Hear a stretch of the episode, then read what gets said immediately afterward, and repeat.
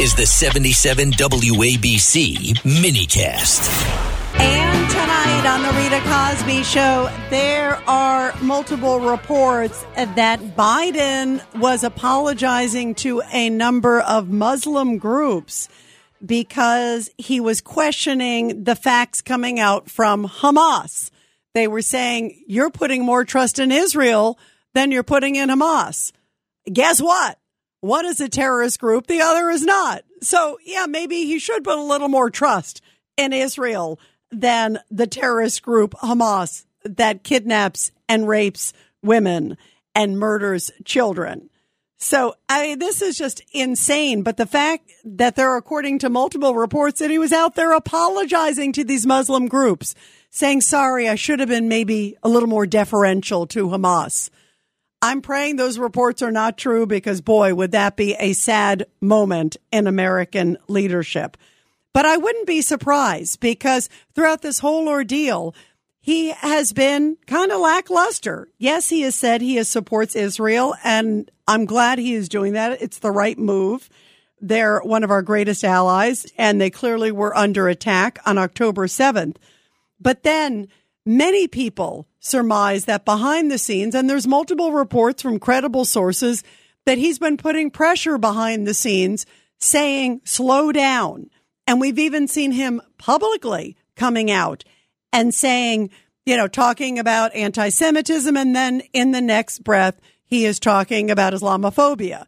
Or he's saying, you know, condoning, uh, you know, the fact that the two sides are fighting and essentially putting a moral equivalent on the two and, scolding Israel publicly often, coming out and essentially saying, you know what, uh, you should reduce civilian deaths as if they're targeting civilians on purpose. So he is definitely sending mixed messages. And he had been sending out messages over the weekend saying, yeah, he would like the pause to be extended. I do want to say, first off, it was great news that so many hostages have come out. And it is, I think, the right thing to do. What leader in the world would say, no, we're just going to kind of keep going if you had the chance to get these hostages out? And I do think overall it was an important move for Israel to do to try to get some of these people out.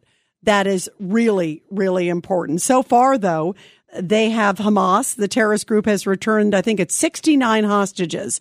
Um, of course, a number of them, obviously, most of them Israeli. Some of them are Thai. Uh, some are from another other nationality. There's one Russian because Hamas and Russia has such great relations. They were boasting today why they let out one of these guys who was a Russian uh, Israeli. Oh, we put him out because we love Putin. Uh, no surprise there. Um, but so far, there's still about 180 hostages left. And we know that now the ceasefire is going to continue at least for two more days. They're hoping they're going to get another 20 hostages out. And then what happens after two more days? If all things go as planned, will they continue to just go, go, go, go, go? It's a, that's when it's going to get gut wrenching, you guys, because now Hamas is really holding all the cards saying, okay, we're going to release X and what happened over the weekend on Saturday, they looked like there was a big hitch that they weren't going to release them at first. They didn't like apparently the Palestinian prisoners, the hardened prisoners that Israel is releasing on the other side, three to one in exchange for the innocent women and children who have been taken hostage. They clearly are also not in a rush to get rid of the American hostages. They got rid, uh, they released, thank goodness, Abigail, Abigail Edan, who turned four while she was in captivity. That was a beautiful scene to see her release. She's an American, but guess what? She doesn't have a mother or father. They were both killed in front of her. And in fact, her father, uh, from all reports, shielded her and used his body to block the bullets. He was killed.